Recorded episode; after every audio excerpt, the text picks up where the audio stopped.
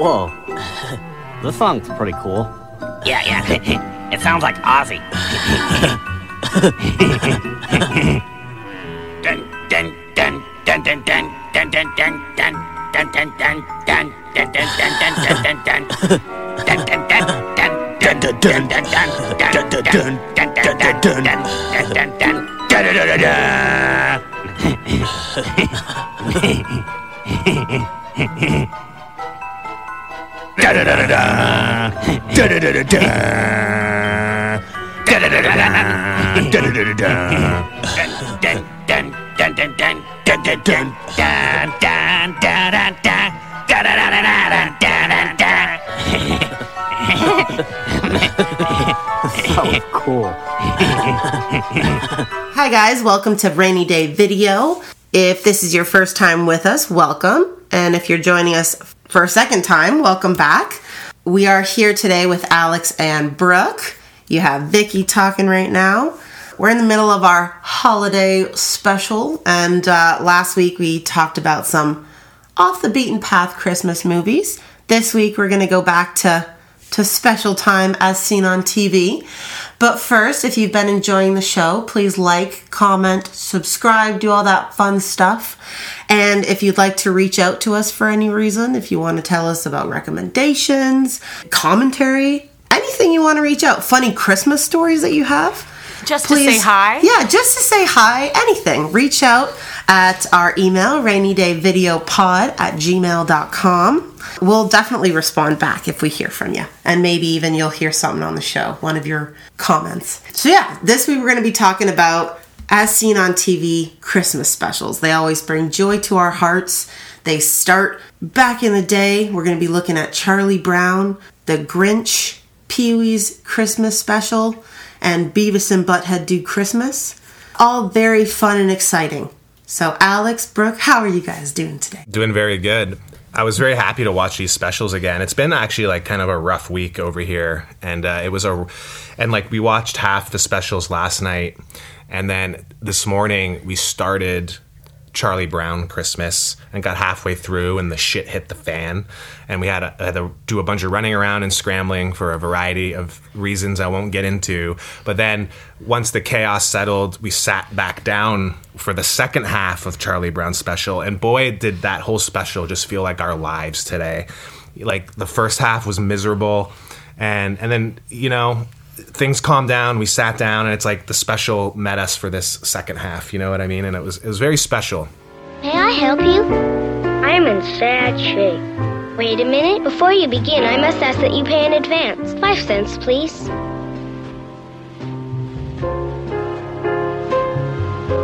Boy, what a sound!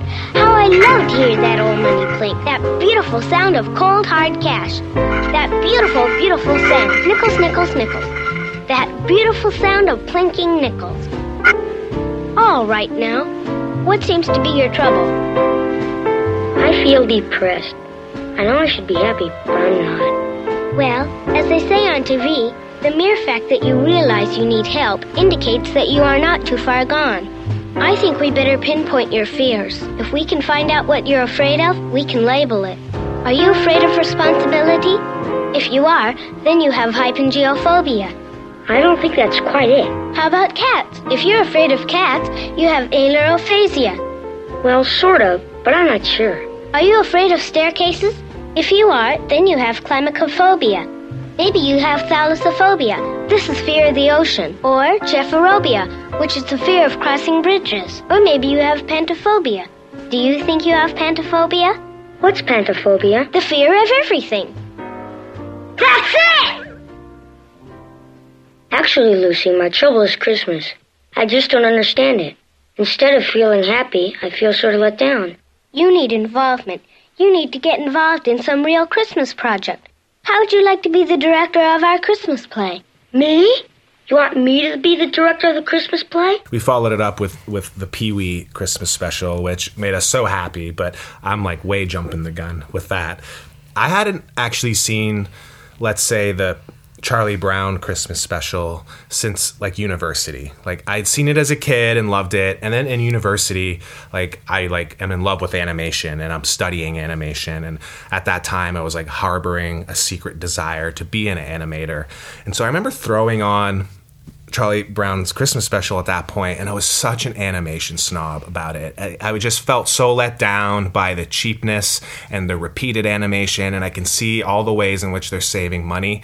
And I just really hadn't watched it again since then. And, you know, part of me understood why it's classic, but just as an animation snob at the time, I was just like, that part of me wasn't stimulated. You know what I mean? And so, like I hinted at earlier, like watching it today. Like it really like met me as an adult and everything it was about and how i feel at this moment like it was like right there.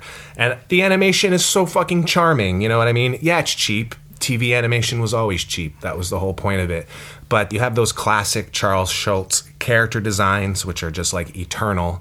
And then like the voice the voices in this show have always been spectacular. And then like the music that ties this whole special together. I don't know, it's so warm and beautiful. I had such a blast watching this again. So thanks for suggesting we do this, Vicky. Happy to. Yeah, Brett, what, what were you thinking? No, I agree. It made me, I it made me really like. I'm sorry, I'm getting emotional.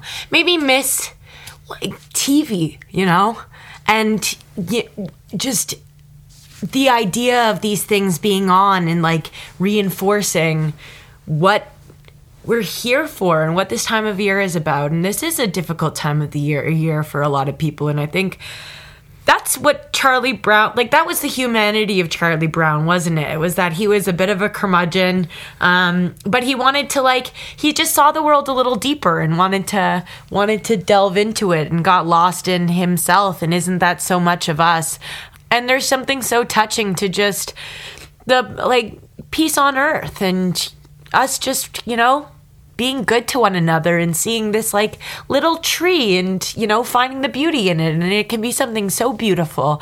Um, it's just how we see the world. Um, and I That think goes across all these specials, I say. It's I really how you choose to view the world. I completely agree. And, you know, we really grew up on these movies uh, at Christmas time. And it's because it played on TV. It's because they got reinforced by our parents. And I don't know, it's just what they grew up with. But I really think there's something kind of lost now that we can choose what we want to watch and stream things on Netflix and these these are really they're kind of challenging to find some of them but I don't know, it really touched me, man, this morning watching Charlie Brown. It really like touched my heart and the music hits you, but just the the story like we we all have the human plight. And don't we all want to be like Linus a little bit and just see have our blanket and be ourselves and, you know, tell it how it is.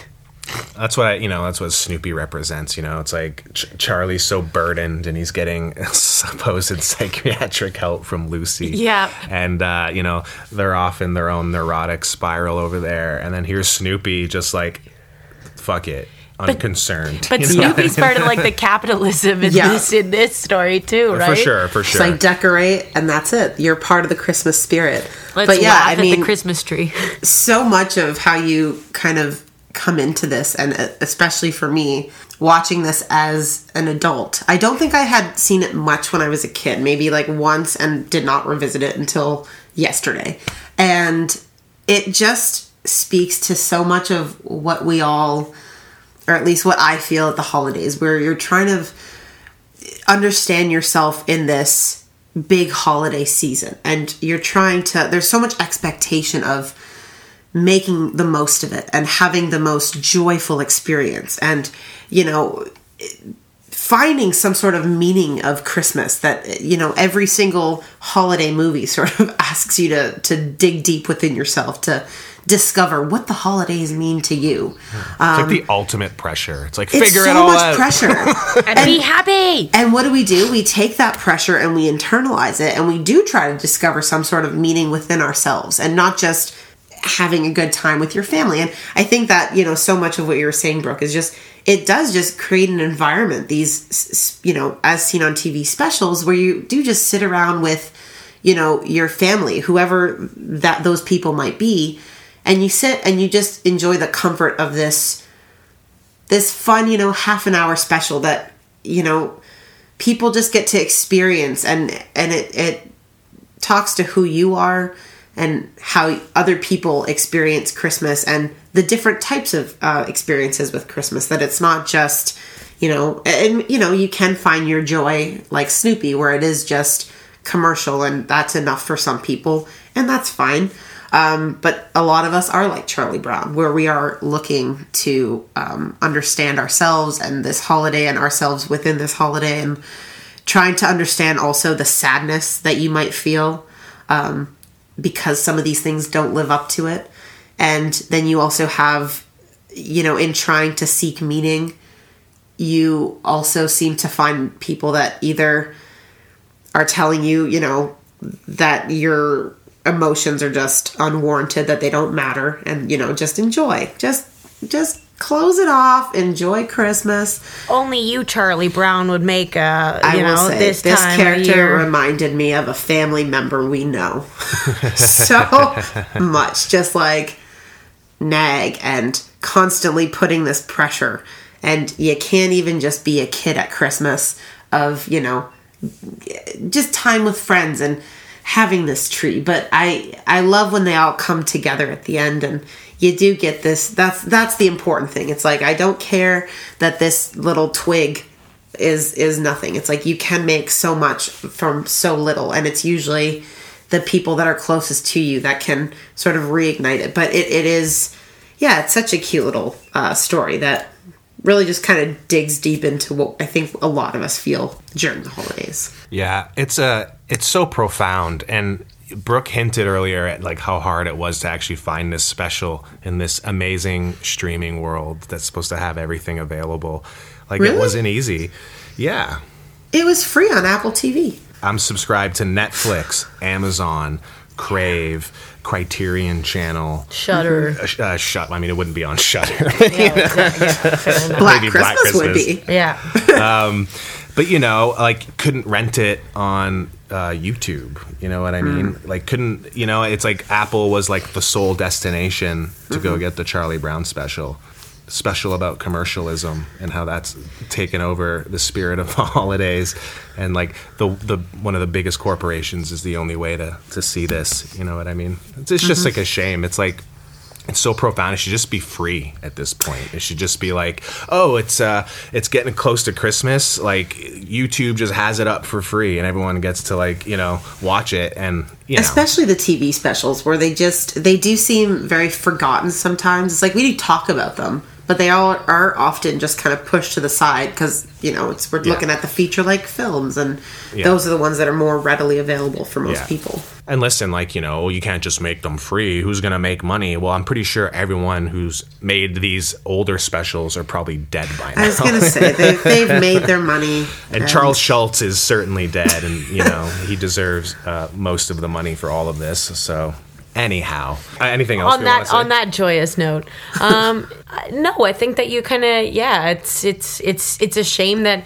i mean again like these these specials really did remind me how uh, wh- what we lost when we when we became a streaming society Yeah, they were always just right there. Um, yeah, man, you would just and and it did bring part of the cheer. That like that's what brings the for me. I I find these days holidays don't hit the same way they used to because we we're not brought into them the same way we were used we used to be. And like we're not reminded of the whys. It's we're we're like stupid top 10 holiday movies show up on netflix or you know it, but it's not the things that kind of hit your soul i guess in the same way. And sometimes they are but i don't know.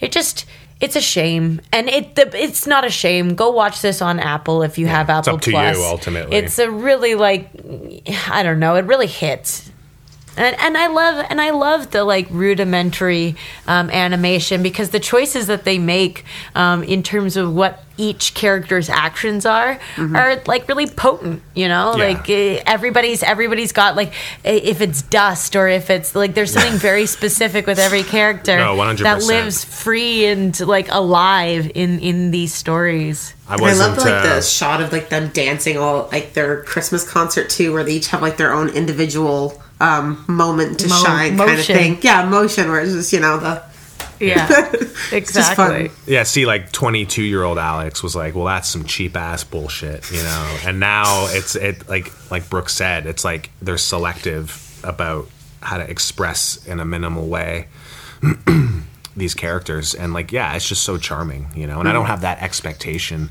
now for some reason to, to have it be more than it is, you know, especially when its soul is so pure and uh, ultimately it's based on a comic strip you know which is uh, usually a three or four panel gag uh, in, involving the peanuts characters you know and so it's like the fact that it moves this much at all is kind of great Yeah, yeah, yeah. Well, and you mentioned the music, Alex, because I do want to finish just by because that's the song the christmas time is here has been stuck in my head all morning because of uh, that. But it's like that that to me is what the charlie brown christmas special is. It's kind of melancholy but it's really beautiful.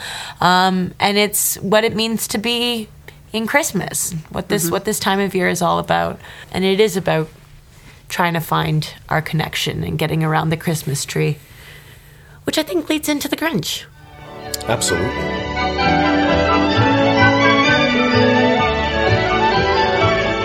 The Grinch hated Christmas, the whole Christmas season. Now, please don't ask why. No one quite knows the reason. They'll stand hand in hand, and those who's will start singing. Welcome, welcome, Bahu Ramus. Christmas Day must find some way to keep Christmas from coming. You're a mean one, Mr. Grinch. You really are a heel. I must stop Christmas from coming. But how the Grinch got a wonderful, awful idea. Hallo for a, hallo for a Christmas, Christmas at Apple. i was thank you for Do that not Brooke. cut that. No, that's staying in Oh no, It's beautiful. that was for us only. Not anymore. I was saying to Brooke yesterday, and this might ring as controversial, and I- I'm really not trying to be controversial with this, but uh, I didn't really grow up with Dr. Seuss as like literature the way a mm-hmm. lot of kids did, you know, like unless it was like a tabloid magazine. My mom wasn't really reading me a Dr. Seuss story. Here's You know Alice what I getting mean? the top Green eggs and news ham. on Yeah. the stars as opposed to just, you know. Yeah. Who's getting childish. divorced this week? Yeah. So like, you know, but I would, you know, I encountered Dr. Seuss at like friends' houses and like, you know, in, in our school libraries there was always Dr. Seuss and like you get curious about it and I always found like the images as a kid like scary and mm-hmm. like and like there's something about like the coloring of a lot of the stories. It's like like two colors or one color and it it just like I don't know, it just always looked like dingy and scary to me. And then you know you get older, and it's like you read Dr. Seuss, and it's like cat hat, you know, like they're not like the most profound stories. Um, and I'm saying all of this to say like I don't have much attachment to Dr. Seuss or much like nostalgia or like affection, and like I can't like read them now and like you know feel like profound stuff about them the way I do. Let's say like Maurice Sendak, who did like um, Where the Wild Things Are. You know what I mean? However, the How the Grinch Stole Christmas Christmas special, directed by Chuck Jones, is one of my favorite things ever, and I, it was probably my first major interaction with Dr. Seuss, and all the things I love about it are the Chuck Jones of it all. His his character interpretations slash designs, the humor, the facial expressions, uh, the just the general attitude of the characters and the voice acting. Like it's just it's like my fa- it's one of my favorite Christmas specials, but it's also like one of my favorite pieces of animation. And like I'm just like a huge Chuck Jones fan at this point in my life, and it's like Rightfully so. yeah, I just love it so much. Uh, but it's funny. It's like it's not the Dr. Seuss of it all.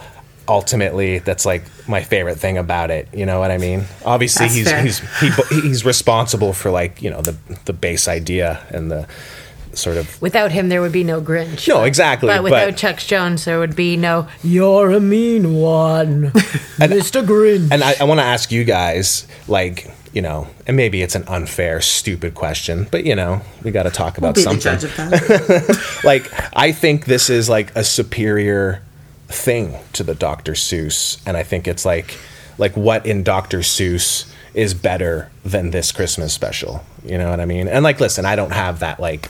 I didn't, you know, green eggs and ham wasn't in my childhood, so I don't like have that nostalgia.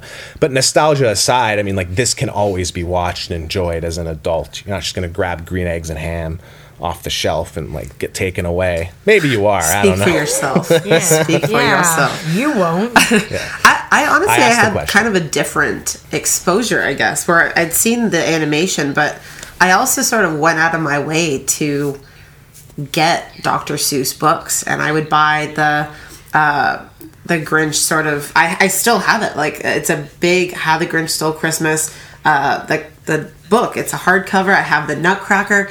I like getting these books, and what I love, I like the how the story kind of flows and what they take. But yeah, that that original How the Grinch Stole Christmas story, and it's I, it, you feel it throughout the whole thing because it, it is the thing that that bookends the whole thing. You know, it's the start to finish. It's the whole thing. So Chuck Jones takes that story and you know makes it bigger and makes it more beautiful than you could just look at the pictures on the page. Um, but yeah, that that main story though is just so like I love that it's um, narrated the whole time and you just follow that that actual story um, from start to finish. So it's just such an enjoyable. It, it just works like a poem almost too, uh, because it all just has that rhyming structure and it's it's very short relatively. I don't know So- if a movie is the best thing for a Dr. Seuss story. You know I- what I mean? And that's fair. I, I know you're not a fan of the, the Jim Carrey one. I don't know if you are at all. I've warmed up. I've warmed up to it actually because I love Jim Carrey so much, and like I, he's fucking great in that movie. And so like, you know, my 22 year old self thought, you know, th- that Grinch Jim Carrey Grinch movie is n- nothing on the Chuck Jones. It's garbage. But I watched it a couple years ago actually, and I loved it. And and, and So he funny. takes the Chuck Jones uh, of Yes, the Grinch. I saw like, that. you- he really like. I mean, watching the Grinch last night, you just see how what a genius Jim Carrey is, and that Mm-hmm. he's gonna. He really informs himself by the things that he loves, and he kind of like uh, just totally transforms into the Grinch um, as as Chuck Jones sees him, and then has his own isms as well, and becomes Yeah. kind of a bit more heightened, and there's a bit more of you know a difference. Um, But I think they all play on like, each other that so soul. well. Yeah, I agree. It's like it starts with that Dr. Seuss thing, and then Chuck Jones adds his thing, and then Jim Carrey comes in and does his own thing. But it all still feels like the core soul of the Grinch. You know, you're still getting that same uh, spirit from it. and and to answer your question quickly like um i think i i think that i would watch the chuck jones grinch um more than i would ever read the book because the Chuck Jones Grinch is the book. Um, it's it's literally the Grinch, but it's just more fun on the eyeballs. It's it's you're getting to see in real time what this what's happening in that story. Um, so I think that the Chuck Jones is superior because it um, takes Dr. Seuss and makes it um, makes it this like real live thing, but without the Dr. Seuss without the rhymes, it wouldn't be it wouldn't be the Chuck Jones movie either. You know what I mean? For It's a sure. symbiotic um, relationship. They just Yeah, they kind of both need each other. I think. Yeah. I think yeah, it was it was kind of a needlessly provocative, stupid question, but I I think I was just trying to highlight. I think I was just trying to like maybe give some credit to Chuck, Chuck Jones because especially in regards to the animated special, I think beyond the basic framework of the thing, you know, like like Jim Carrey is is bringing like it's so good and so effective, you know what I mean? And so what we remember as the Grinch is also the Chuck Jones part, you know what oh, I mean? yeah. So I Totally. thought that and even just like attention. singing the song throughout like i even had like some moments like as i was singing along last night where i was kind of doing the ad libs of like what jim carrey does throughout that song where it's like he snarls and it's like and i just like i have jim carrey implanted in my head For but sure. It's it's such a great little special though, and like the Charlie Brown one, they they do so much in such a a small amount of time. You know, it's like 25 minutes, and you still get this complete story. And you know, the Grinch especially has got more music. We got singing. Brooke, you already gave us a beautiful rendition. That Thank was you, thank you. I tried. top tried. notch. I uh, practiced for weeks, so I We appreciate know. that. She's been in studio, guys. Yeah.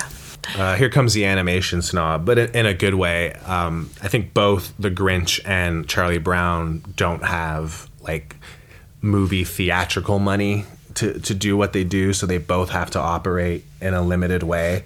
But I think The Grinch uh, is directed by like a fucking master animator who really knows his craft and really knows his medium. And uh, I think he's so effective in what he was doing on a TV budget. And a big part of it are just how great his designs are. And he's able to do so much with so little. I mean, something that people always acknowledge Chuck Jones for, for is like you see it in the Looney Tunes. It's like he he had the money to go bigger with those Looney Tunes cartoons, but he started more and more doing like close-ups of like Bug's face doing like a subtle thing or like Daffy slowly shifting his eyes over and like he he's such a great minimalist I think is what I'm trying to say and he was doing that when he had when when animation had big bigger budgets and now he doesn't have a budget but those those crucial lessons of minimalism and gesture and like we were saying with uh, with peanuts and with uh, charlie brown it's like it's just picking the right moments and uh, right pose that evokes so much and Oh, uh, yeah.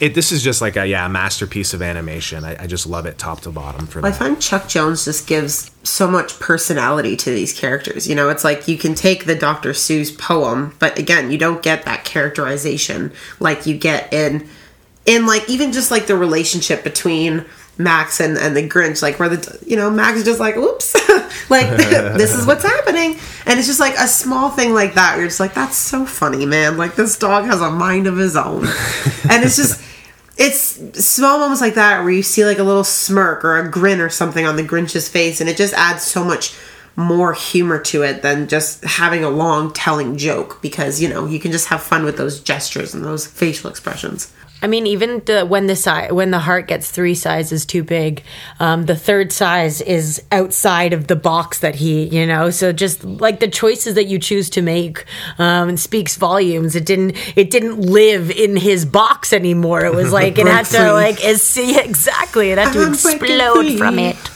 which is so cool.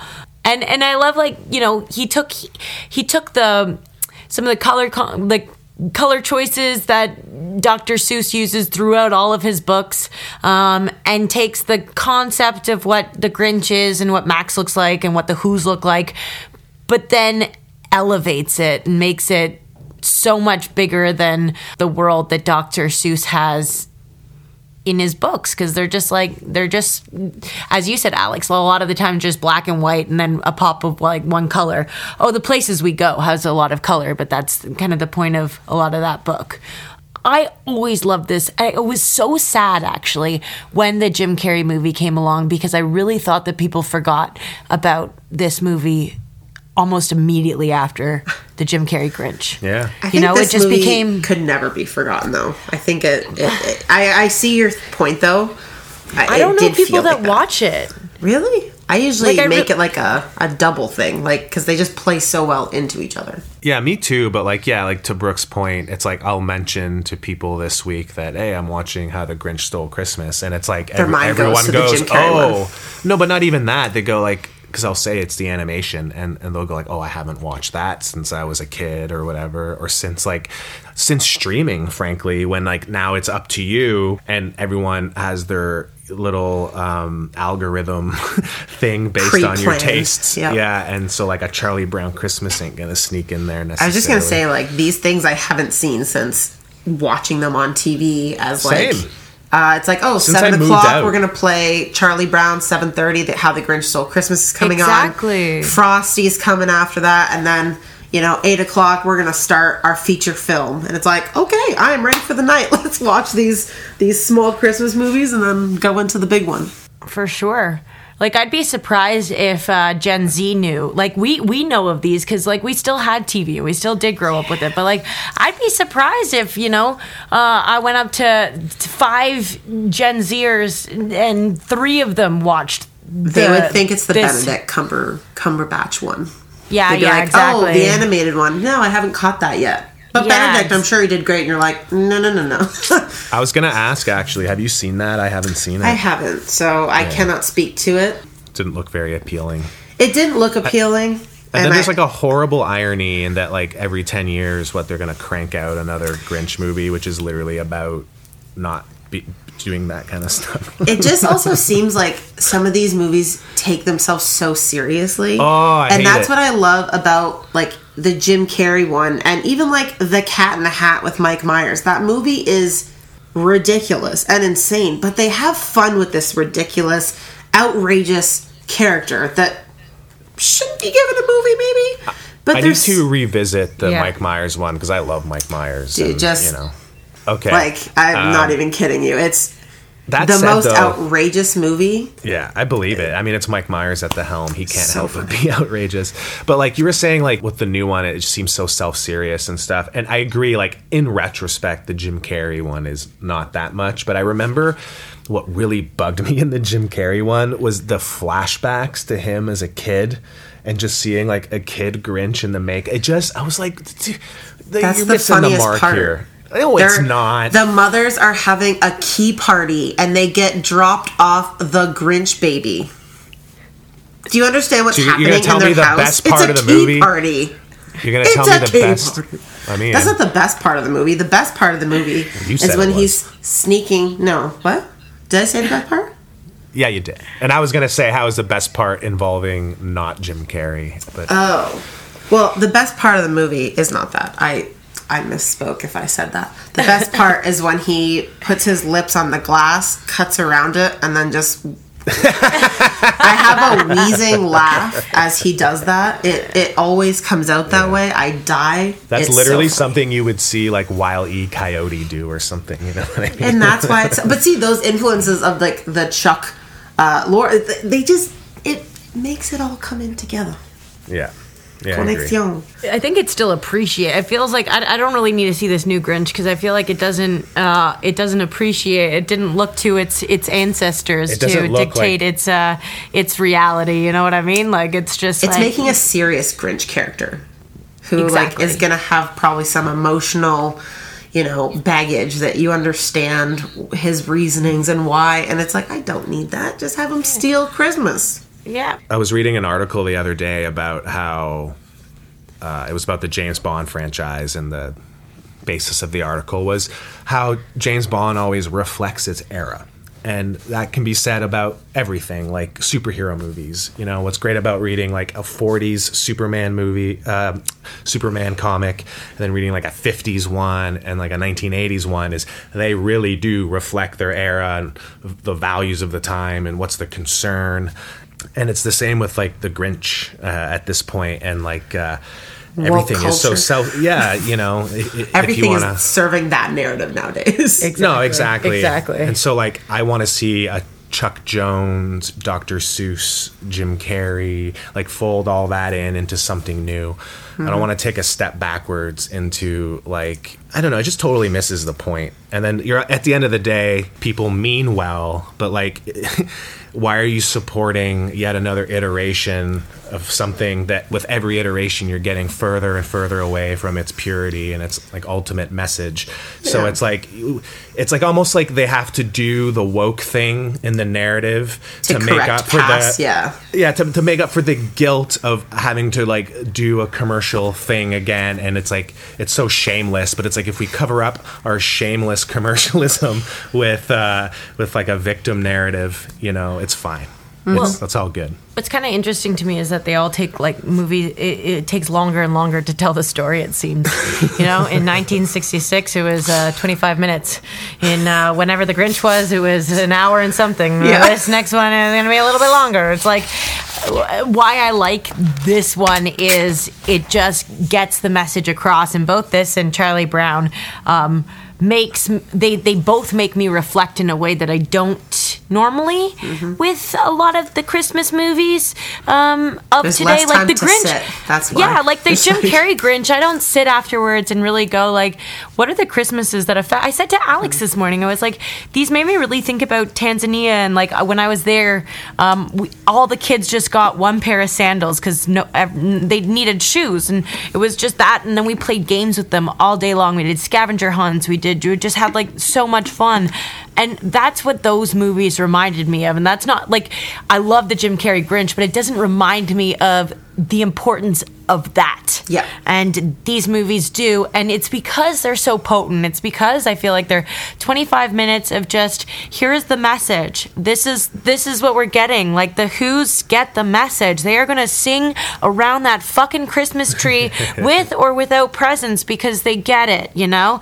And then we try to It convolute that. and so we don't know what because that, that was the thing that bothered me about the jim carrey one was that it was like they, they they had so much more of a journey they had to go on of like oh they were capitalist and then they weren't. Like i love the simplicity of this of the who's in in the story of just they they get christmas. They get it. They I'll, get I'll argue that we all wanted to see a live action Jim Carrey Grinch For movie, sure. and it had never been made into a movie, and so like let's do it, and they did it pretty well. oh, oh totally Yeah. agree You know, so They let's, just tried to let's fill in leave it some there. moments where they need No, to like yeah. build character. They're I like, agree. this is not a 25 yeah, I'm minute not, movie. and I'm not trying to diminish No, the no, Jim no. Carrey one. It's just this one leaves the the message. The message gets hit across Yeah, I home. Yeah, it's very More quick that you realize like what matters to this group of people and Yeah. you know how little, you know, gifts and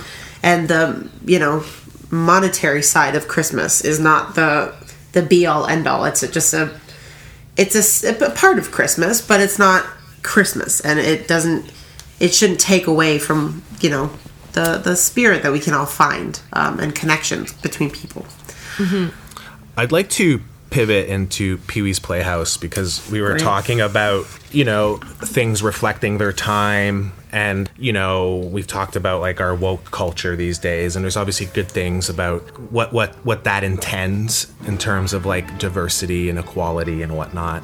And watching Pee Wee's Playhouse this year, it's like, oh my god, this is like queer as fuck, like top to bottom. You know, it represents a wide gamut of people from different cultures and and artistic backgrounds. And at the end of the day, you know, Pee Wee Herman is, is is a freak and a freak I love and a freak I identify with. And this is this is Christmas for the freaks.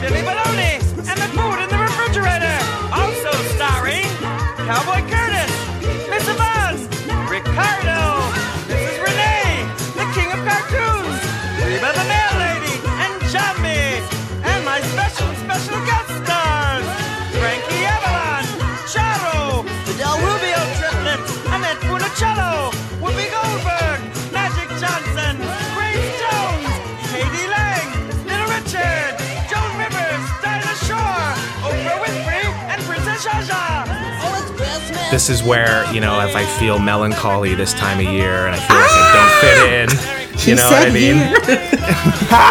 Nice, Good call, Vicky. Vicky. Good call.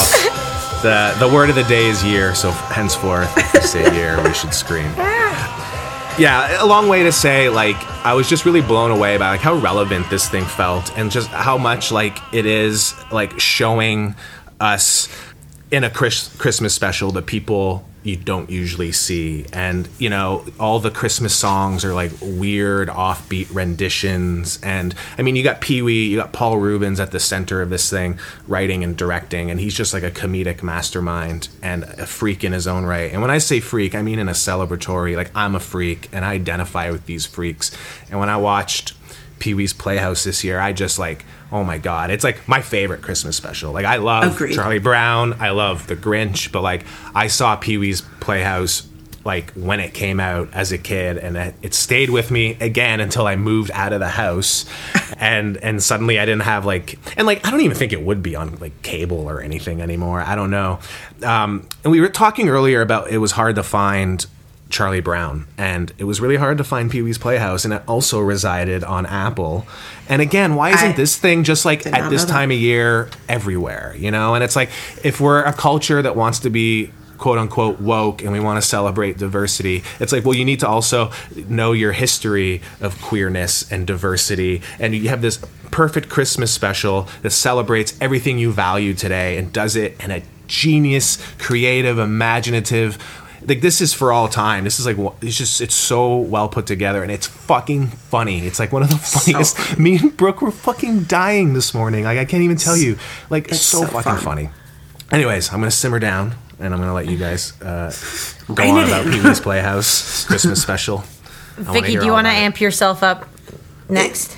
You can amp yourself up. or, or amp up. Um, I, I also had a great time watching, but I realized that I think that I stole my whole personality from Pee Wee Herman. Um, Right? I think I do like the low talk, the ah, you know, like hey everybody, you know, like just like I, I've stolen my whole personality from this weird individual. You're So- often caught masturbating in an adult all the time. No, that happened to me last week. Like every every other day, I'm getting caught masturbating somewhere. Brooke It's knows where bizarre. the one where the one adult movie theater Yeah. still exists in Toronto. Sometimes I go to buses, and um, but besides the point, it was so bizarre watching this movie and just seeing. I, I guess it's just because how subconsciously we can be so informed by these characters, and we um we we forget throughout our history that this is part of what governed me and i think that i probably found this entertaining. Um, so my in my weird you know um, brain somewhere those are the voices that i kind of learned how to do um, so that was really bizarre to me but to alex's point with um, all the all the freaks i really love that it's like whoopi goldberg and oprah are just on the phone and it's these like three old women that get to have like their moment to shine again that are like playing the guitar and it kind of reminds me of rosie a little bit you know alex's mom Yes. and Times It's three. like three you different know? versions of just like kind of sad but also like really you know this is their life um so it's like so touching. And it's just nice that people like this is the first i was said to alex you know this is so much more woke than woke culture because people get to be free in this playhouse. They get to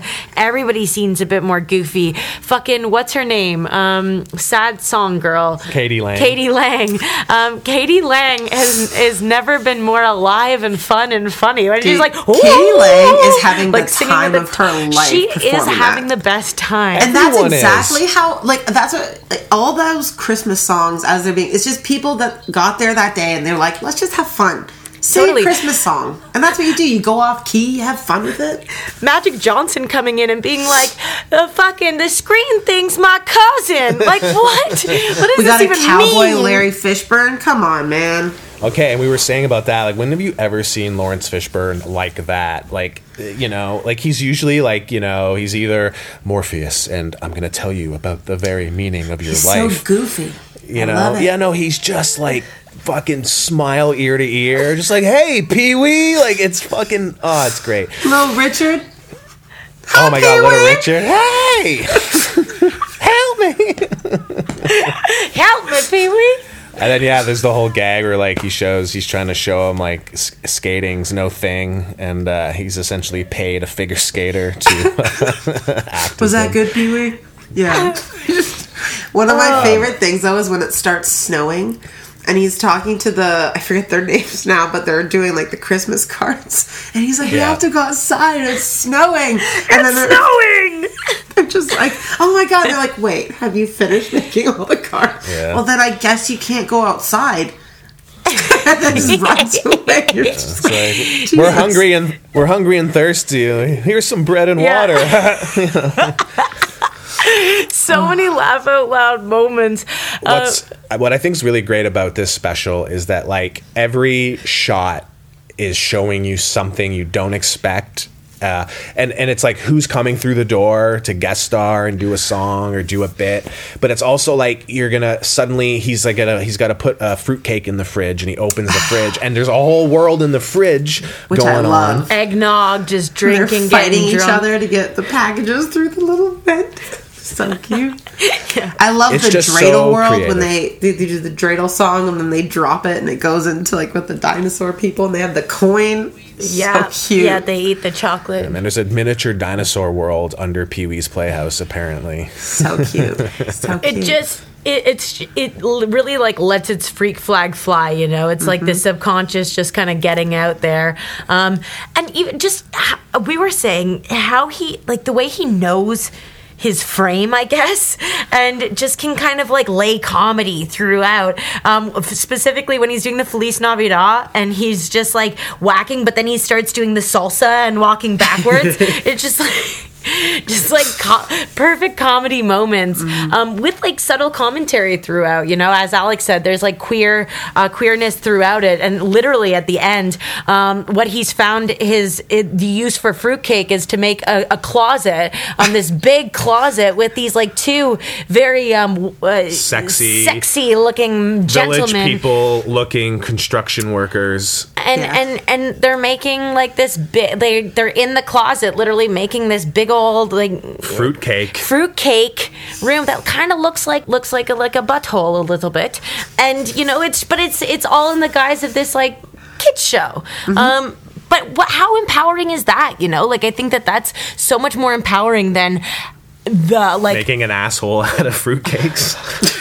I love it. I love it. touche touche um but yeah it's just it's all very very very smart and how he uses his uh, guest stars like i think it's great that oprah gets one second and whoopi gets one second where they're just like well maybe in two years time i'm you know like Whoopi can't catch a break, man. She's just like, can I? No, you can't be Yeah. on the show. I'll try to save you a spot, but no promises, Whoopi. It's pretty Uh, busy. This is the Pee Wee show, okay?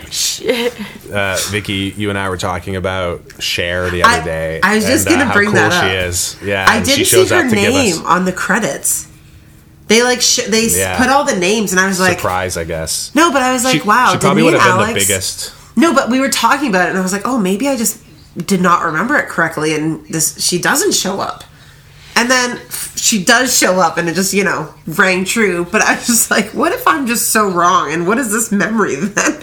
just me remembering them, you know, talking about the chair, pretty much like Sherry.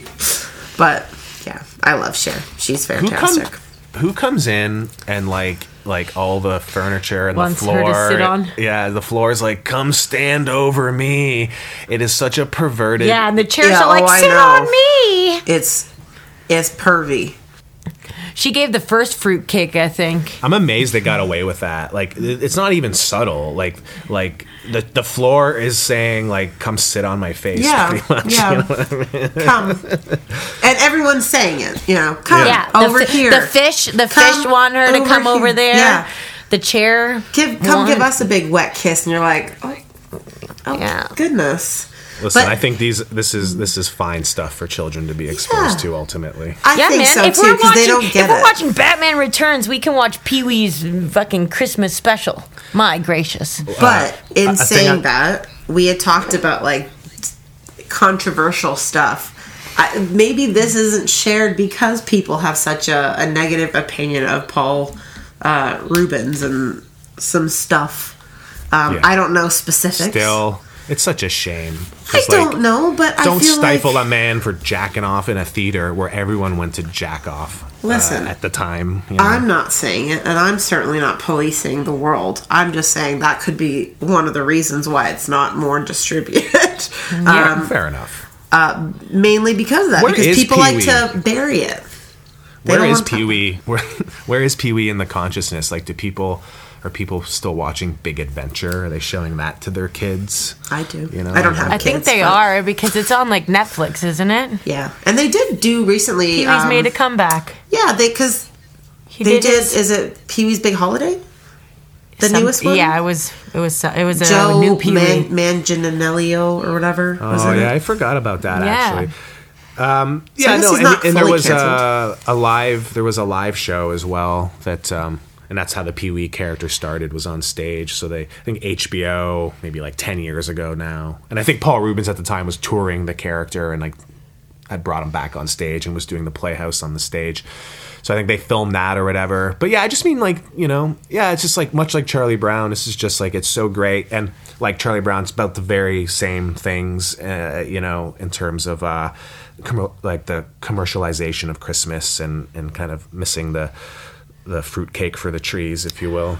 Well, and and how much more special it is to like go travel with Santa to deliver presents um, than it is to, to get all the presents. You know that that really is the best Santa ever. It's the gift of giving, and you know seeing the the smile on people's faces. And, and before I forget, like the um, the whole tree aspect, the little uh, crappy tree and Charlie Brown, and just like how they perceive it, ultimately is what matters. And in Pee Wee, uh, you get that great old cartoon.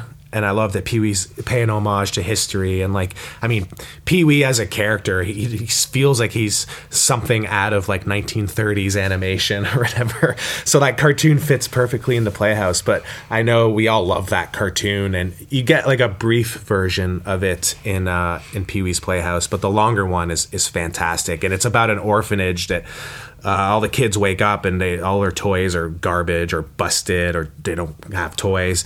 And this inventor happens to be driving by and he dresses up as santa and he just turns a bunch of junk into toys. And it's just like it's just so beautiful. It's just like again it's just how you look at the world. And don't get caught up in in this commercial reality that they're selling us where this is important and this thing if you have it it's part of your identity. It's like no.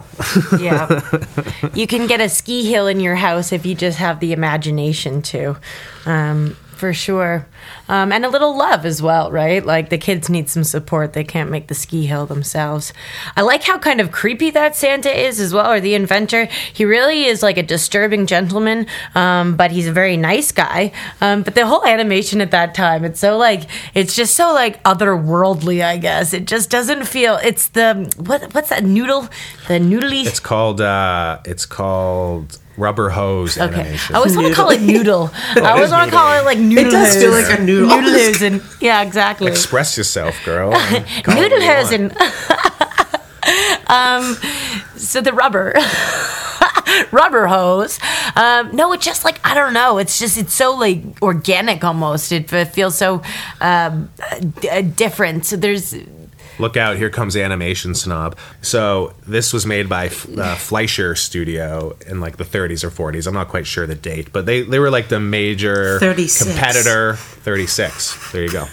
They were the major competitor to Disney. And of course, we all know we don't have Fleischer Plus on our TVs, we have Disney Plus. And so, essentially, the Disney style of animation um, becomes the standard and becomes the thing that inspires anime in Japan and, and, and whatnot. And obviously, like Fleischer is still influential to a lot of people, but you know, the mainstream sort of approach to animation has been quote unquote Disneyfied. And so what you're seeing here is just early animation and like there is no standard and the style of this studio is to make everything alive and moving and it moves in a really like rubbery weird way. The, the Disney innovation was making quote unquote more realistic Mm-hmm. animation and and less like otherworldly like Yeah. Bambi is something like things move and it looks beautiful and it reflects it's exaggerated surely and stylized but it reflects a certain reality Lion King whatever you know a Fleischer cartoon you can think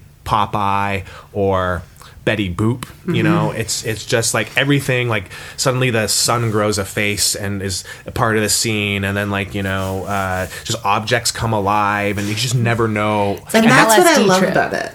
And that's Pee Wee's Playhouse. Yeah, that's it's exactly just things Pee-wee's coming to life. It's like you mentioned, like that guy, like even like the kids as they're slinking from their beds are just so ghost-like, and you're just so creeped out. Yeah. Christmas comes once a year. Once but it's a just year. so Now joyful. And after I watched that, I watched it. I watched the little short on the Pee Wee special, but then I wanted to see the full thing. Um, and then after that, I just started watching a bunch of like Betty Boop clips because they were all on YouTube. So worth checking Yeah. out. Super fun. Yeah, a lot of that stuff is like public domain at this point, and uh, I don't think anyone really owns it, and so it's it's easy to find. And uh, we should say the name of the cartoon we're talking about that's in Pee Wee's Playhouse is Christmas Comes But Once a Year. Yeah, presented by the what is it, the King of Cartoons. Yeah. Yeah, and, it, and it, on its own, it's definitely on YouTube. It's like eight minutes. Mm-hmm. It's just like it's yeah, it's just one of the one of the best little like Christmas cartoon shorts. Just like Yeah. a nice little wholesome, you know, delivering Yeah. of gifts and for nothing but the Joy. joy to see to bring the joy to these sad kids Yeah. at Christmas. Isn't that Christmas? Anything else we want to touch on with Pee Wee's Playhouse before we go into our final Christmas special of the episode? I think out of the two movies that we t- or specials that we've talked about so far, I think Pee Wee's would be the most. Oh, Pee Wee's would be the only one that I think is the most forgotten. I think if people mm. are watching Pee Wee, they're watching like Big Adventure, they're watching the movies. Yeah. I do think that this special, including myself, like uh, Alex, you you've kept this special alive and well in your heart, which has kept it in my heart, or or reignited the flame, I should say. Um, but I do think that if you have a chance, it's only two ninety nine on Apple Plus um, to to own for the rest of your life. This on your computer. I totally recommend it. It's so like it's just so uplifting, and the music's great. And Pee Wee is awesomely hilarious. I love his mannerisms. I love his voice. Um, I love how creepy he is. I think I can relate to you, Brooke, where you said like you got so many of your like personality things. I feel like I'm the same way. We're just like random things I'll do or say. I'm like, oh, I see. I got it. I got it from Pee Wee. All right. Yeah, exactly, exactly. I do Pee Wee's dance like all the time. Also, just just for funsies. Yeah, you get a few little moments in this one. Yeah. Oh, definitely. it's the best little dance he does. So cute. uh, no, this special is just super fun, and I, I don't think I've heard anyone talk about it. Like even some of my closest friends, like have not watched it or heard of it. Uh, Was this something that you had seen uh, when you were younger, Brooke? Um, I had, I Yeah. had, uh, but I, I said to Alex, like Pee Wee, when I was younger, I never really knew quite what to make of him because he, there, I think that maybe I subconsciously knew that there was something deeper going on that I didn't quite get, and there was something, but I, I, he always like there was something creepy and weird about him to me. So I remember this special, but I never gra- like it wasn't, it wasn't like a Charlie Brown or a Grinch. I didn't go to it as much as I did. Um, Yeah, this Which, has definitely been like me. a familiar favorite. So maybe it was the influence of Alex, or maybe I just felt a, a gravitational this- pull. But I had this on VHS. I mean, I remember seeing it on TV, but I think, you know, like his career took the dive, and I think like Pee Wee. I remember Pee Wee was on TV, and then he was not on TV anymore, like Yeah. altogether. And like maybe unless you had some weird specialty channel that would play like old stuff, you weren't seeing Pee Wee on TV anymore. But Yeah.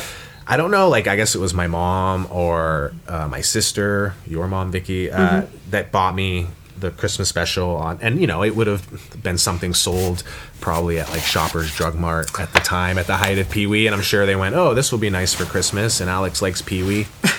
Uh, you know who didn't at the time, but yeah, I uh, I think it stayed in my life because of the VHS, and then I know Vicky, you bought the DVD Mm. I do when it came out on DVD, and so you kept it alive and in the house uh, Always. and and going, yeah. And I think unless yeah, you love it, and you know like. Uh, there's like a theme on this show of talking about streaming versus like you know like having a DVD, and it's like you know I don't personally have the DVD. I know you do, Vicky. I wish I did, but it's like this is the argument for you know if it's like something you love and you want to keep in your life and like pass on to your kids, please don't like expect Apple to be around 20 years from now and like that purchase you made for 2.99 is still going to be there. It's like go to like go to like Value Village and find a used copy for $2 and you know, it's Mm-hmm. Can't just, you rely gotta- on anybody but yourself, guys. So Mm. do if you your care own about this stuff. do your own due diligence. Get your physical copies because Apple does not have your back. Disney does not have your back. None of and them they they might not buy the rights to these all the time. Yeah, exactly. You know, and who knows if Paul Reubens enters another scandal in this day and age, yeah, the shit's getting taken off Apple. You know what I mean? Forever. So They Yeah, might forever. just It's being burned. they baby. might just bring up the scandal from years and years ago as a remember Yeah, exactly. that, and then it's like, They oh yeah, just get rid bury him him. again, bury him. Yeah, exactly. It's funny, like uh, before we get into Beavis and Butthead, I was reading a Wired article the other day, and the tone of it was there are people out there who still buy DVDs. Who are they? And like two paragraphs of like how the world has shifted in the streaming, but then a third paragraph about how during pandemic things have seemed to level off, and there is a steady, loyal uh, base of people that buy DVDs.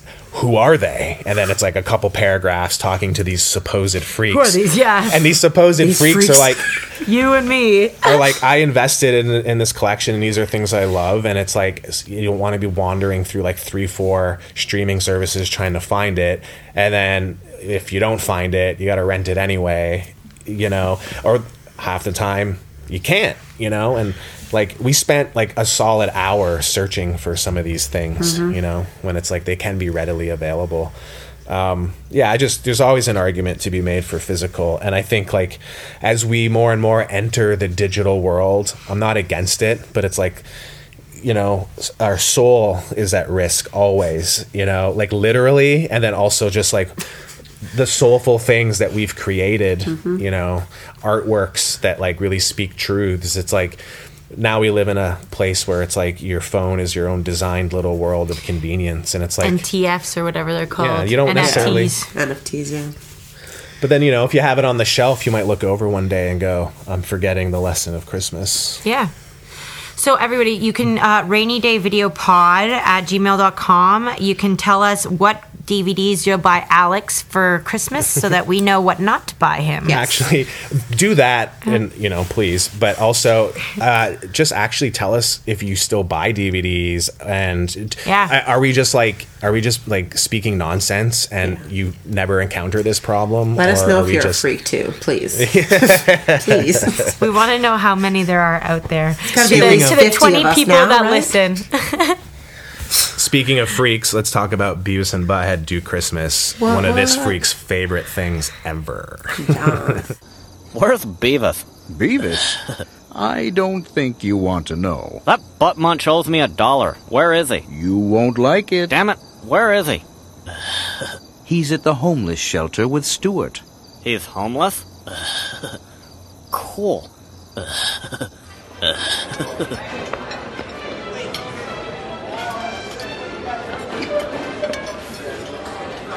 Hey, buddy, this is your third helping. Now get to the back of the line till everyone eats. Uh, what's with Stuart? Stuart has self esteem now. You weren't there to destroy it. That sucks. Where's Beavis? Hey, Beavis, I told you I needed that soup five minutes ago. Oh, I'm sorry, Stuart. Whoa. Hey, after we're through volunteering, what do you say we go over to my house and we'll crack open some non alcoholic eggnog? Yeah, that would be great. hey, Beavis, what's your problem? No cutters, buddy. Shut up, Stuart.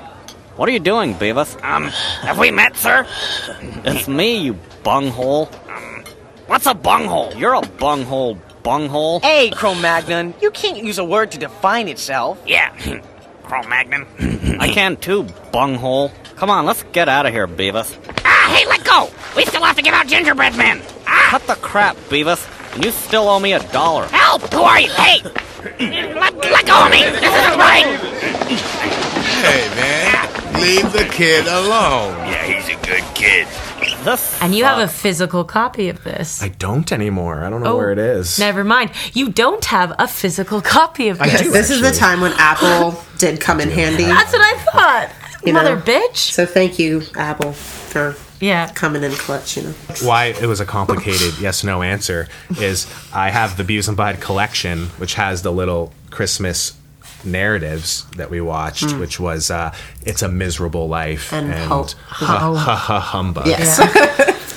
but I said Beavis and Butthead do Christmas, and what that actually is, that was a collection that was on VHS, and it was these two narratives, but then also as Beavis and Butthead existed back in the day, it was them sitting in front of the TV talking about music videos and stuff like that. And so it was them like watching Christmas music videos that would break up the narratives, and then uh, a, a, a letters to Santa Butthead segment where Beavis is a reindeer and Butthead keeps whipping him repeatedly as they get as they get letters about all these women wanting to sleep with Beavis, but because Butthead is A butthead. yeah, and because he's Santa Naturally. holding the reins, he ain't gonna let it happen.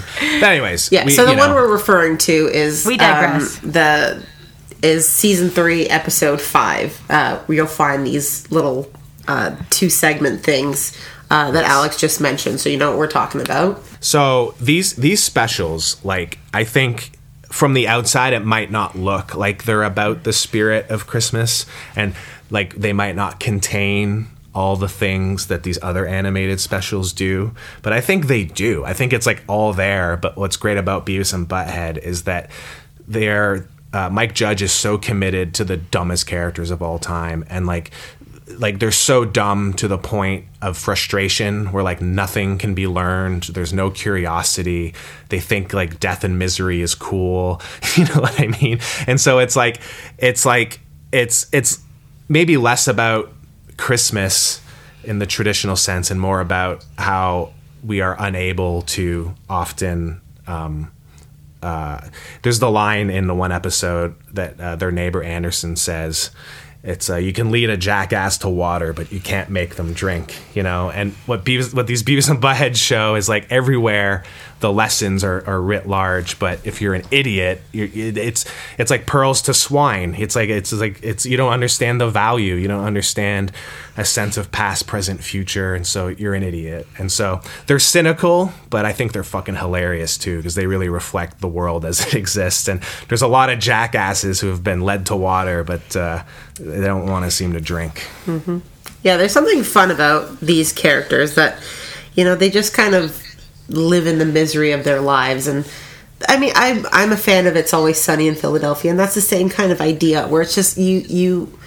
get new storylines, but you're constantly stuck with the same idiots from start to finish, and they're refusing to change. And it's not, and that's the joy of it. You know, it's like you can still get the message without, um, you know, it's like you you understand the lesson that Beavis and Butthead should be taking from this, but you don't lose anything in that they stay the exact same way at all.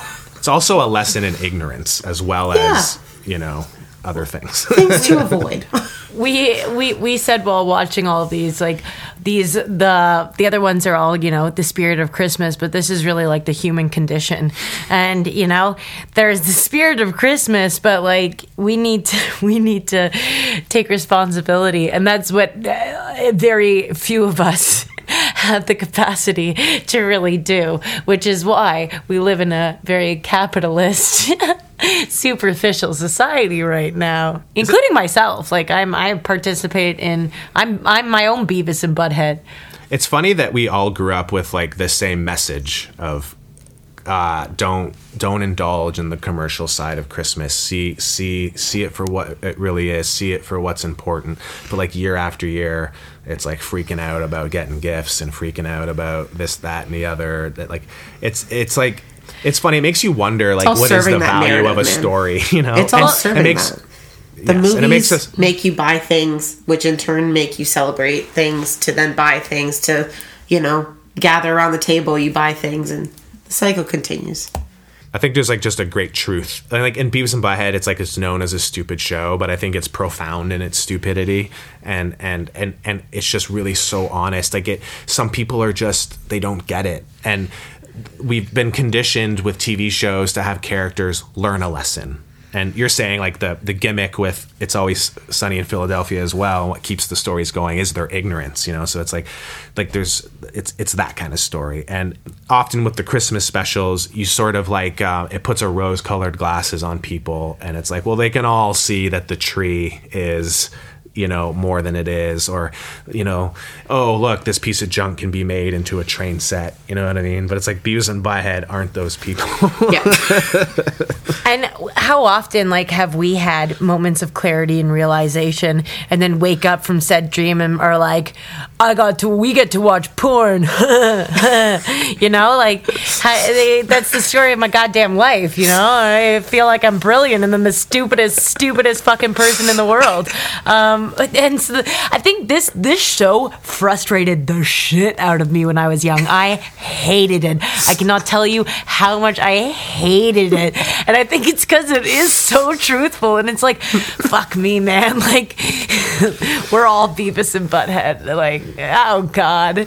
Um, and I think that this is the most truthful of the Christmas tales that we've seen, probably. Where you know we can wake up from the dream and go like, wow, there was something pretty awesome there, but like. I get laid, you know.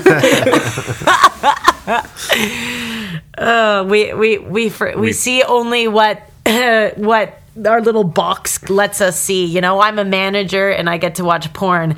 Not that you know you were unhappy and you were treating people terribly, and you know you die never having been laid. let's take a, a quick step back because like if let's say pee-wee is something we think's maybe not stayed relevant and people aren't keeping in their lives i doubt if the beavis and butthead christmas specials are still being Yeah. watched um, Fair point, except for Alex. us few freaks um, so just for context it's uh, two stories and you know beavis and butthead are short stories that were tied together with like little music video segments and so the two stories of this christmas special are it's a miserable life which sees uh, beavis um, having a dream about his future where he's potentially manager of burger world and he's butthead's boss No, no, and, no. you know- That's Oh, am i mixing them up yeah. So Butthead is the central character of It's a M- Miserable Life, and then uh, Because Ha they Ha take him Humbug. out. Yeah. So he goes uh, home, or he falls asleep at the grill, thinking he's the manager now. Yeah. Um, and then gets to go home and like you know live his his life, and then he gets visited by the ghosts, and he just wants to watch TV, not Yeah. not do any of that. You know. he wants to watch um, Ebenezer Screwed. yeah, a Um, Scrooge themed uh, porno. But uh, yeah, he comes out of you know he essentially he he experiences his own Christmas Carol awakening and wakes up. And what he gets out of the story is that one day he's going to be a manager and he's going to have a VCR and he's going to have some porn. and so you, you literally watch the whole Ebenezer Scrooge story, and it's all in there. You know, all the basics, all the lessons to be Oh, yeah. learned. Way to come out of that essentially of of taking these life lessons and basically just ending up right where you were being like okay Yeah, it's almost like ignorance and accepting of a profound truth can eh, bring you into the same place where it's like at the end of the day you just got to be happy with what you got. what what I also like about the Scrooged one is that um, the only thing that really hits Beavis, like in Scrooge, he starts coming to epiphanies quite early on. It's like, oh gosh, my childhood, my life. You know, he's he's he's reflecting. Um, it doesn't. Beavis doesn't reflect. Beavis is like does not even think the tombstone is his until he's told that the tombstone's his, and he's not like it says he never got laid, and that's the only time. Again, much like the human condition, like the only time that things hit us are when it's like you won't get laid. You Yeah, know, you know, like yeah. you will be you will be a virgin forever. It's like, it oh to your man, maybe most I should make primal different life decisions. Yeah, exactly, exactly. It's so great. It's so smart. Yeah, being like 13 years old, raging hormones, it's like sort of your quest, you know what I mean? And like the show c- cuts through all the gack of being a 13 year old and it's like Yeah. the eternal quest. and i think that's the He doesn't biggest give thing fu- They're- they- Yeah. you forget that they are teenagers sometimes. Exactly. It's like they are. He doesn't just- care that there's no food around the house. No. He, he, he, he, he sees getting a fast one over this guy and being like, he stole. you know? I love to like uh, McVicker is their principal throughout the series, and he's always a character on the verge of a nervous breakdown, or is just constantly having a nervous breakdown, depending how you look at it. And he's always in this uh, uh like n- like nervous Manic, state. yeah. Yeah, and you meet his family in this Christmas special, and they are all uh, it, the exact same nervous personality, and it's it's it's like disturbing but funny at the same time. And it's such a big family. The other Christmas special is um, "It's a Miserable Life," which, as you probably guessed, is uh, Beavis and Butthead parody of "It's a Wonderful Life." And I was getting them mixed up before, but this one has Butthead. Never existed. Uh, yes, yes, he gets vi- fuck because they're both pretty much the same It's- story. It's the same thing. They're just like, how can we find two ways to tell the exact Yeah. same thing? yeah. So the, the the angel visits Butthead and shows him like in It's a Wonderful Life a world without him and it's infinitely better. you realize how much of how much like dominion People he are thriving. The world is thriving without But him. the the fucking idiot just doesn't get it. He thinks everything's cool, you know. And it's like what really gets him is when he learns that Stuart has self confidence and that Beavis is his friend and that Beavis is like a nice guy. Uh, it's it's just like it's it's touching in a way, you know, uh, but not. that lovely dream just ripped out of Beavis's, you know, hands, and Butthead comes back into his life, and they both get to be these these funny characters who Yeah. end up with no purpose in life except to, you know, watch Harass. music videos and porn and Yeah. Make fun of the people around them. You know. All those fun things. Yeah. I said to Alex, the only thing I didn't get with this one was at the very beginning, the Guardians, like, um, because he's trying to get them to kill themselves, essentially, or to, you know, die. Um, and he he says to himself, it needs to be them both, but it clearly doesn't need to be both of them that killed kill themselves because, like, um, Butthead seems to be the the butthead of the two, you know. Um, so, so that was the only thing that confused me, um, and and I just needed to say it. Yeah, I'm sure no one will ever get back to us on this, sadly, because no one's watching this special. Well, if you have, But- if you have, please get back to me. I'm I'm I'm waiting in on bated breath. what this episode does point out, and like you know, listen, Beavis and Butthead is like almost like a one note joke. It's like they always stay the same, and that's why people hated this show. It's like they just they're just so fucking frustrating, and they're so stupid, and like like they encounter so much, and it's all wasted on them. You know what I mean? It's just like wasted youth, like epitomized.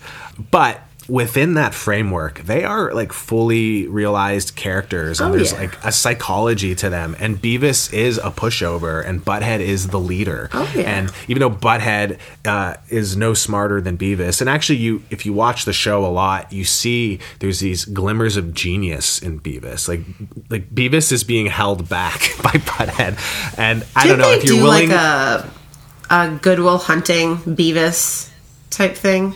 Uh, maybe Probably. Where he's like super smart, solves some sort of equation, or am I mixing something up? I No, feel like that's that's possible. Like you know, I remember like uh, they'd be watching music videos, and suddenly Beavis would go. He'd become discombobulated, he'd go on a rant about you know social constructionism and as it relates to like whatever stupid music video they're watching, and Butthead would be like, "Uh, simmer down, Beavis." He Yeah. just wouldn't know how to squash take it. that. Yeah.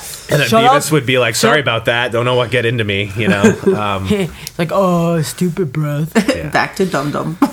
it's a shame with Beavis and Butthead. Like half the show was them engaging with the media of their day, and like when they brought the show back like ten years ago on MTV, MTV had become Teen Mom and Jersey Shore, and so they actually got to have them watch that stuff and make jokes and stuff, which was great.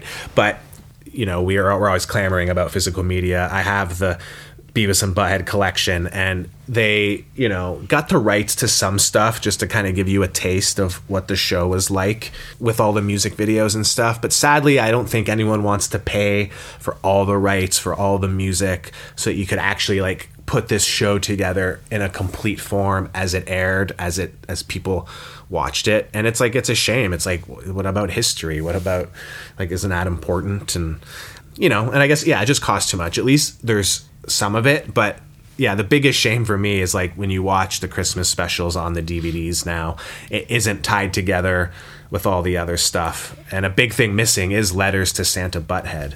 Vicky, did you watch that segment or did you just watch the specials? I just watched the specials because It's on YouTube. Like everything I'm talking about, like the music videos and the letters to Santa Butthead, and then there's like uh, a recurring thing where they're just watching the fireplace channel.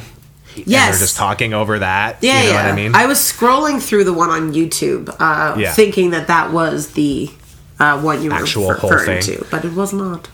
No, it's all this stuff that's like they didn't put on the DVD or whatever. So it's like it's funny that stuff's allowed on YouTube, but not like. The But whole it's thing. funny though because the fireplace is just. I was like clicking through it, and I was like, "There's." I was like, "What are they saying?" So I just let it. They're just making their silly noises at the fireplace, just you know.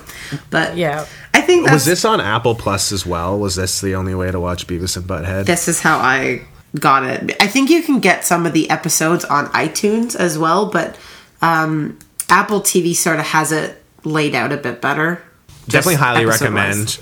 Just like yeah, getting the episodes. It's season three, Episode Ha- five. humbug. Yeah, and uh, it's a miserable life. But also like just on the on the free tip, like YouTube has like a 30 minute compilation of what I was talking about, and they're all and they're, and they're watching like Christmas music. If you type in like Beavis and Butthead do Christmas, it comes up, and it's like them watching Christmas music videos, and there's the le- letters to Santa Butthead. Mm-hmm. Great background noise for your Christmas party. And I'm sure people will be blown away to see Beavis and Butthead, and they will be like, "Wow, this is so much funnier than I remember," because I was a dumb young person when this was out. Yeah, you'll be the talk of the town if you play this, basically. But actually, though, I wore a T-shirt with Beavis and Butthead on it the other day, and I had like four people being like, "Who is that?" And I was like, "How do you So not know?" yeah, if you want to set the trend of this season, play the Beavis and Butthead Do Christmas playlist. It's it's so enjoyable though. Like all Beavis and Butthead, it's just they're so funny as characters, and they just You got to be in on the joke, though. You gotta be in on the something- joke. Like there's a, a transition happens at some point. I think everyone goes like, "What the fuck is this?" And like they're constantly laughing, and like it feels like a one note thing. But like like I said, you just got to settle into it. And there's so much subtlety, and like much like The Simpsons, like this has my favorite town of characters Mhm. aside from the simpsons you know what i mean it's like just a big vast array of characters that are like grounded in this like mike judge texas reality Yeah. A la King of the Hill, you know what I, I was- mean? yeah. And a lot of these characters will remind you of King of the Hill characters, but it's just Beavis and Butthead coming up against all these characters, and all these characters are great on the level of, of Simpsons, I think. Just uh, to to piggyback, I just thought about Daria, and one of my favorite Mm. moments is when when in it's it's a Miserable. miserable life. when it's like without you, Daria didn't uh, turn into a lesbian because she didn't have like terrible male problems, and she's like dating this nerdy dude. And, and Daria's one of my favorite. Like I I did not like uh, Beavis and Butthead growing up, but I fucking love Daria, and they're all in that same world. And I love King of the Hill as well. So I think it just uh, it took me a while to um, realize the joke. And Daria is like much more like erudite of character, and Yeah. you know, and she's like the opposite of Beavis and Butthead. So I think I felt really smart watching Daria, and and I didn't want to be stupid like Beavis and Butthead. Maybe I just saw myself too much in Beavis and Butthead, and Mhm. and, and, and couldn't uh, couldn't come to terms with it. I always go back to that moment where we were watching Beavis and Butthead all the time, and it was like me and Alex dying, laughing our asses off, and wheezing laughing, and then you just look Yeah. at Brooke, and she's just It's so composed. she wasn't in on the joke She was yet. like, "What are we Yeah, laughing I'm at?" like this is stupid. I, part of it is like you know we all see a bit of ourselves in Beavis and Butthead, but there is just, and I've said it before, it's like this commitment. When you commit, like sometimes like you commit to a punchline and it's not funny, and you say it a second time and it's not funny, and you say it a third time and everyone's like, "All right, it's not funny," but then you say it that fourth time, you get that funny. laugh sometimes. It's there. And- and- but that's Beavis and Butthead, Yeah. and it's like at this point, like attempt one to four is funny to me, but it's like it is just like a joke on repeat that I don't know. It takes on its own like like it takes on its own spirituality. You know what I mean? It's just like it's got its own rhythm and.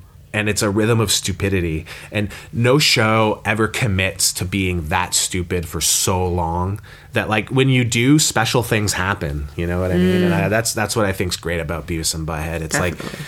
It's it is a commitment. It's like drinking alcohol for the first time. It's like it's a bit bitter, and it's like how can people just keep you know? But it's like it'll get you drunk. Enough exposure will do it. Yeah. Drink your eggnog, kids. Drink your Stay eggnog in the form of Beavis and Butthead do Christmas. Stay freaky, ladies and gentlemen.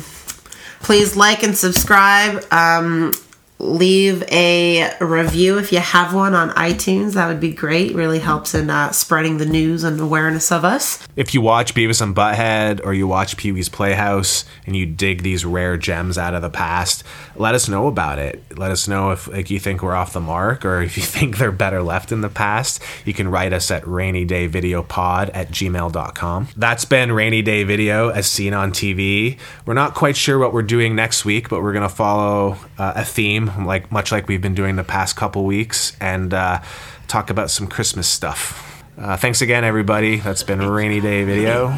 Catch you next week.